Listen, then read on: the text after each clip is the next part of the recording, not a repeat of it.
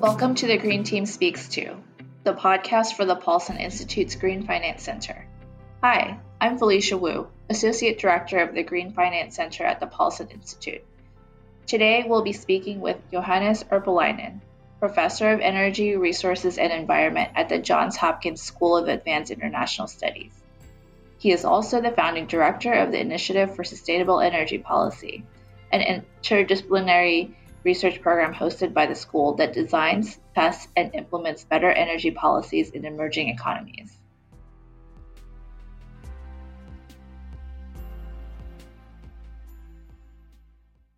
Johannes, welcome to Green Team Speaks to podcast. Um, wonderful to have the opportunity to chat with you today. You're a leading energy ex- policy expert and very a very knowledgeable scholar in the field. I very much look forward to our conversation today. Thank you for having me. It's a real pleasure to, to do this. I look forward to the discussion. Great. Um, okay, so it won't be a podcast during this time without talking about the COVID 19 pandemic. So if it's okay with you, I'll, I'll kind of jump, uh, start the questions there, and then we'll then I'll turn to ask you about your recent report um, called Belt and Road Decision Making in China and Recipient Countries. How and to what extent does sustain- sustainability matter? Sounds great. Good. Okay. So the question, uh, the pandemic has without a doubt wreaked havoc on this uh, status quo here.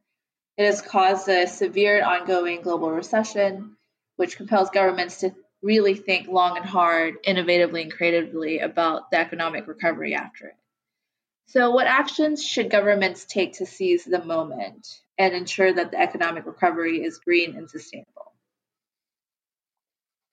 That's a great question. And the first thing I would say is that I, I do think a green uh, stimulus program funded by governments is a necessary step at this stage. And that's for a number of reasons. One of them is that we have really seen a collapse in private invest in investment in some of these key sectors like energy.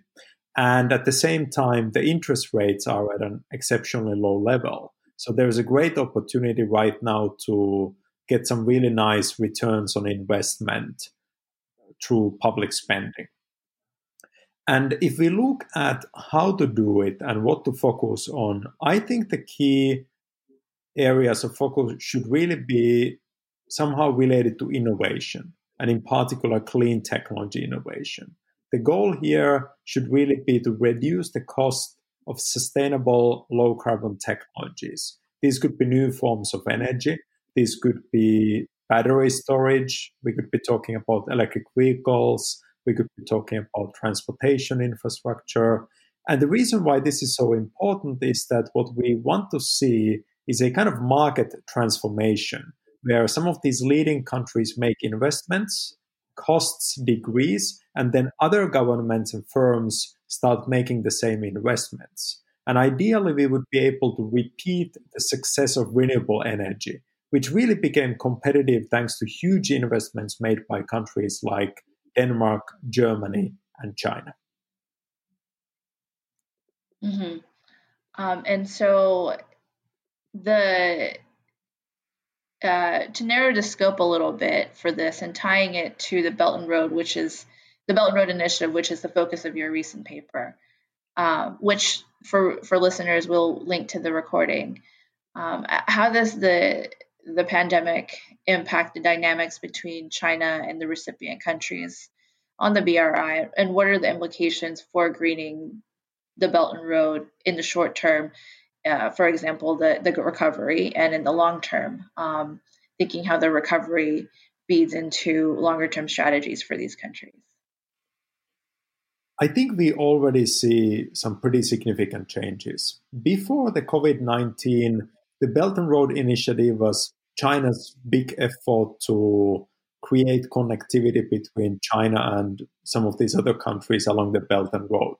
Think of countries like Pakistan or Kenya, for example.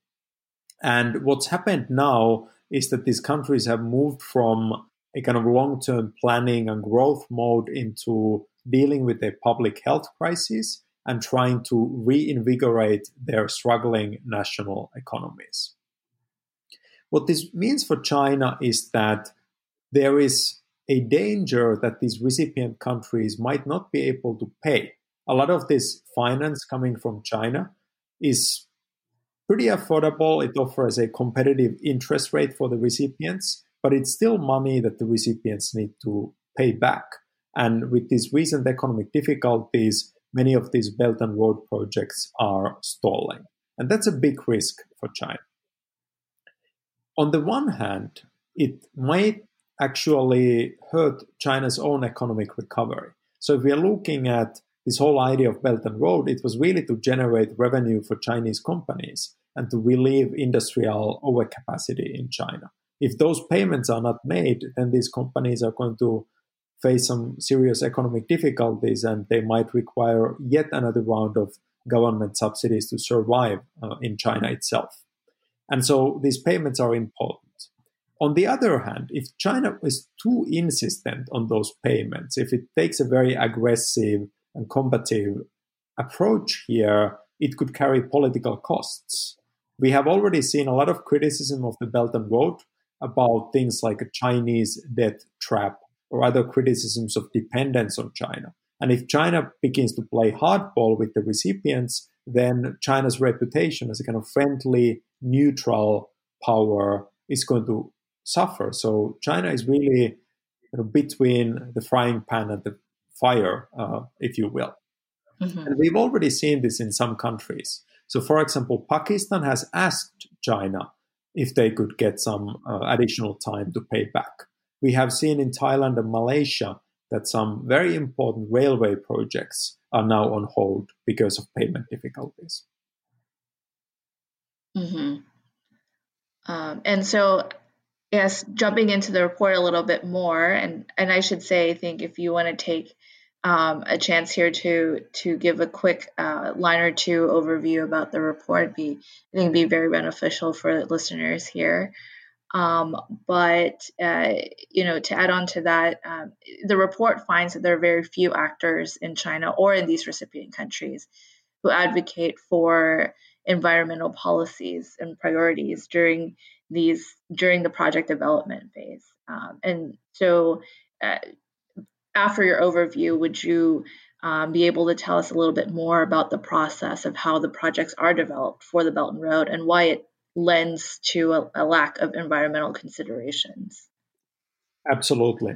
To start with an overview of the report, which is available on our website, sais-isep.org, where you can download it for free. What we tried to do in the report was to understand to what extent and how do these sustainability considerations play a role in Chinese decision making and interactions with these host countries. So the Belt and Road Initiative is a finance initiative where Chinese companies go abroad and they secure finance from Chinese banks to build infrastructure. And so what we wanted to understand was things like who are the key actors in China and in the recipient countries making the decisions? What are the processes that lead to these decisions? And how do these different actors interact with each other? And of course, then to what extent do sustainability considerations inform decision makings about projects, finance, implementation, and so on? And we did this study by looking at China and five different recipient countries Malaysia, Pakistan, Kazakhstan, Kenya, and Indonesia. Now, to answer your question about this issue of environmental priorities, we did find that they don't play much of a role in the Belt and Road decision making. They were rarely present, and if they were, they were typically secondary to economic or, in some cases, geopolitical considerations. I think the main reason for this is that most Belt and Road projects really follow this bottom up uh, process. They don't come from top down, they are not carefully managed by top leaders in China. Instead, they are promoted by project developers like Chinese construction companies that are trying to make money, basically. These companies try to secure local permits and clients for their projects in the host countries like Pakistan, and they're trying to secure financing from Chinese policy banks. These processes are driven by profit motivation, really, and environmental considerations are only there to the extent that there is some special concern by either the host country or Chinese regulators. So the process is a lot less strategic and structured than many people think. The Belt and Road is really not a master plan, it's really more a collection of bottom up processes that have just been labeled or branded Belt and Road. And unless you see some strong commitment from the host country, it is not entirely clear in most of these cases the Chinese authorities have a very strong interest, for example, in sustainability in Pakistan or Kenya. Mm-hmm. Yet there have been um, Chinese, um, I'd say, uh, so, some vocal voices about agreeing a BRI from Chinese authorities. Um, especially uh, President Xi at the Belt and Road Forum in 2019, correct? Um, and so it, it, just seems to me that there, to, in order to green the Belt and Road, there um, will require, I guess, to, to your point, support from you know top political leadership in in that sort of top down um, format. Um, but you know, as they are often preoccupied with other, like you mentioned, political, geopolitical, and economic priorities. Um, it, it, seems like we will need a, a strong coalition of actors to kickstart some concrete measures to, uh, in kind of a sustainability direction. Um, and who do you see as the key actors here? Could you highlight some of uh, the policy suggestions that you have um, in in the report um, for the short and for the long term as well? So what we try to do is we try to formulate our policy recommendations around a list of three C's, and those three C's are capacity, coordination, and control. So I agree 100% with the idea that there needs to be some strong leadership and there needs to be a powerful coalition to effect this change. And this requires going through all three. So on the capacity side, I do think today Chinese banks, companies, and regulators all still need to make some additional effort to manage environmental and sustainability risks. They have not been very effective in doing this, and they haven't faced the pressure yet from host countries or multilateral agencies. So it seems to me that this kind of capacity building is the first step. The second important step is coordination, and this is where this coalition is really going to be important. To us, it seems that China's Ministry of Environment and Ecology, which has created this Belt and Road International Green Development Coordination Initiative, uh, has some potential. So if this ministry took the lead and invited some of the other key ministries, banks, companies, and importantly, representatives from the host countries like Pakistan to come together and develop strategies, that could help a lot because you would have all the different major players in the same place. And we also advocate or support the idea that China should have country specific task forces that would look at these issues in specific countries because they can be very different depending on the country's natural resources, economy, political relations with China, and so on. And finally, and this is maybe the most challenging part on the control front, we think that the initiative here really needs to come from the Ministry of Environment and Ecology. And one way that they could try to achieve this goal is to go about doing environmental impact assessment in a way that always insists at least on the Chinese standards. So if any country has a weaker standard than would be applied to a domestic Chinese project, then the MEE should insist that the project developer go through that same standard. So this would achieve coordination, harmonization, and it would protect these companies from risks abroad.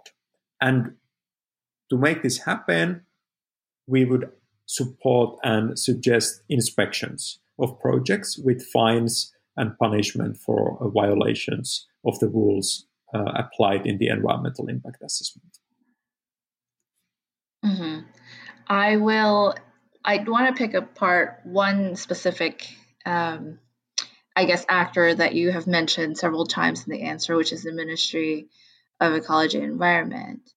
Um, it's uh, maybe not a little known fact, but I think the MEE itself is sort of hamstrung by the uh, bureaucracy of uh, regulators in China. Um, I, by that saying, you know, kind of there's there's a uh, there's an order, pecking order of um, agencies and departments that have uh, a little bit more political power than others.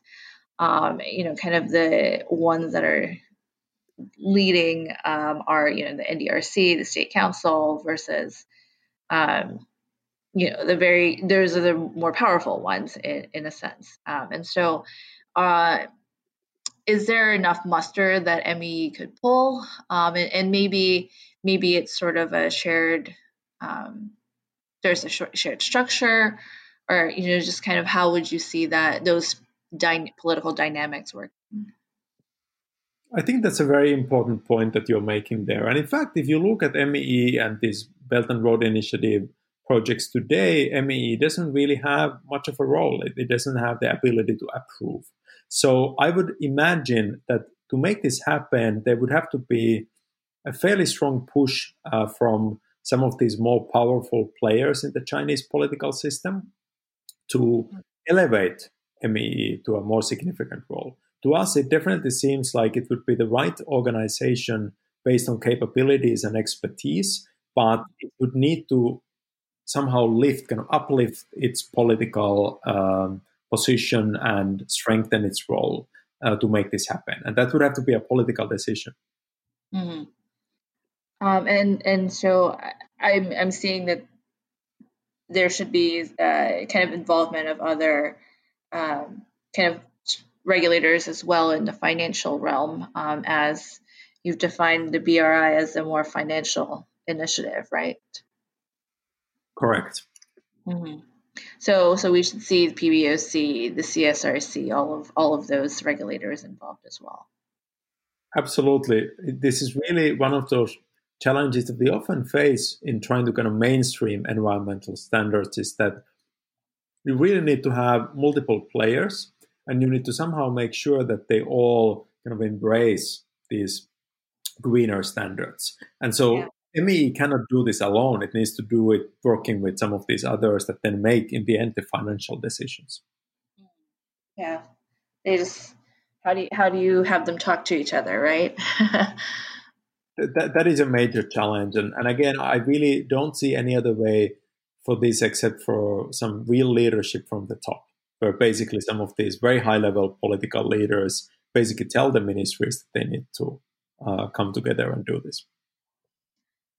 Um, yeah, uh, just to move on, I think the um, the report mentions in in kind of the end uh, recommendations and, and part the green investment principles, um, which uh, the, the Paulson Institute has been engaged with from the beginning and now serves on the steering committee for for it. Um, it's mentioned as a good try, but not good enough. Uh, we'll take that. uh, it's it's our hope that while voluntary, though, that the principles are more than just confidence building measures, um, especially as we see more signatories come on board. Um, and so I think selfishly, I'd want to ask here um, do you have any suggestions for the principles as we enter year two for more tangible implementation of, um, of those principles? Yes. So first of all, I would definitely agree that the green investment principles have been a very important uh, move forward because they created this common framework that many different actors apply, and they've made discussing and addressing these issues a lot easier. So in that sense, I, I think it's a it's a very commendable initiative. The Thank challenge is, is really that they're voluntary. So what it means is that you have this challenge where the people who have the least to lose from standards are the most likely to embrace and follow them, whereas the worst polluters or emitters or violators would be the ones who are less likely to commit to them and, and follow them. So it seems to me that the green investment principles provide the framework. And if we want to move this forward, then there needs to be some government initiative to start kind of turning them from voluntary into at least partially mandatory efforts, where I could envision a scenario where the Chinese government recognizes environmental and social risks as critical to protecting China's interests and reputation abroad. And then, based on this recognition, the government could take some of these green investment principles and begin turning them into rules and regulations. And if that were to happen, then that would have a very significant positive effect on the sustainability of these finance initiatives. And I do think in the COVID 19 situation where it has become so important for China to protect its reputation, this is more likely perhaps than in the past. Hmm. Okay, well, um, good. We'll, we'll take that into consideration then. Thank you. um, so I think uh, stepping away from the coronavirus and the report uh, a bit, I, um, as a leader uh, in this field, I just want to get your insights on um, some of China's latest moves in this space in the recent months. Um, we've seen announcements on a plan to focus on new infrastructure, a new draft energy law that prioritizes renewables, favorable news for strengthening the coal industry, but also the exclusion of fossil fuels from a new green bonds project catalog draft. Um, so, with all of these developments, um, what do you have any um, thoughts on them? Um, are there implications of these policies? Should they put into practice as some of them are in draft form? Um, kind of what what's in in your crystal ball looking forward? Absolutely. To start, I I do think the new infrastructure initiative is relevant because it does include a number of relevant components. These would include transmission infrastructure, which is very important for renewables. It includes investments in electric vehicles. There's also an, plan to invest in intercity railway systems. So when we put all these things together, I think overall that's a, an important step and it fits well again into this idea that we need to somehow kind of reinvigorate and stimulate the economy and, and this kind of stimulus strategy seems pretty reasonable to me the draft energy law is useful because it tries to bring together this somewhat fragmented legislation in China before, and it does prioritize renewables. It gives them this uh, sort of additional push. But what I've seen and kind of going through some of the reviews and commentary on this, the implementation at this point is still a little uncertain. We haven't seen yet very concrete details or implementation guide, guidelines. And this is always so important in China as well as almost any other emerging country. But the, often the, the real action is in implementation less than uh, what, what's put on paper. So we'll have to see how this, this goes. I think the big challenge we face in China is that there is at the same time the coal lobby is very active. So China's coal industry got kind of a boost and an and an argument from COVID nineteen because it created this interest in self-reliance, and China does still have some pretty significant uh, coal reserves to burn. So they've made the energy security argument, and right now there's some concern that the next five-year plan might have yet another batch of coal-fired power plants motivated by economic stimulus in construction, as well as energy security, and then possibly with quite relaxed permitting process which could result then in this unfortunate outcome where, in the best case, China spends a lot of money building things that it doesn't need because there's already significant overcapacity. And in the worst case, it actually adds yet another kind of round of carbon polluting power plants to the system. Finally, on the green bonds, of course, I was happy to see that fossil fuels would not be included. That seems like a pretty reasonable and in some sense, progressive move. So overall, I think there's a lot of good, but we really need to see what happens with coal because China's been struggling with this move away from coal now for almost 10 years, and it still remains quite uncertain in many ways. Uh, absolutely, definitely agree with you there. Um, and it's uh, the COVID 19 situation is definitely um, kind of bringing coal back up to the top of minds and agendas there. Um, so, lastly, just uh, a fun one to close here. Um, what are some of the ways that you live a green lifestyle? I know that you bike a lot, um, and there are there others um, things in your in your life that that really contribute to sustainable development? There's a few things that I, I try to do in my, my daily life. The first one is that I mostly eat vegetarian food. I almost never buy meat. I may sometimes eat a little bit of fish on a special day, but almost all of my food is low carbon uh, vegetarian food. My electricity is 100% renewable. I subscribe to a program that generates green low carbon credits for my electricity. And like you said, I have my bike. I don't actually even have a driver's license. So that's another way I try to be sustainable. I do want to highlight here that I'm a big believer in systemic change. So the most important thing I do for sustainability is talk about it, teach it, give donations to environmental groups, and try to promote kind of more systemic change. Mm. Very good to hear. Um, I, while I, I agree the systemic change is important, I think every individual does have their own role to play, and I greatly appreciate um, kind of the actions that you've taken. Um, and also appreciate your time here today and um, sharing your insights with us on, on this very timely topic. Um, and and actually we we don't have much time. it, it's it's something that needs to be addressed now, and and hopefully, as com- as we mentioned, as countries start to think about the recovery. That's right, and uh, thanks so much for having me. I do hope that we can move from this COVID 19 situation back to what seemed to be a kind of promising increase in awareness about climate change we all need to work on this together. We need to make personal changes. We need to lead by example. We need to advocate for systemic change, and we don't have a lot of time. So there's a lot of work to be done, and uh, I appreciate all the work that uh, you all are doing uh, at the Paulson Institute uh, on this front. Um, same, uh, same at. Uh, thank you so much again. Thanks for having me.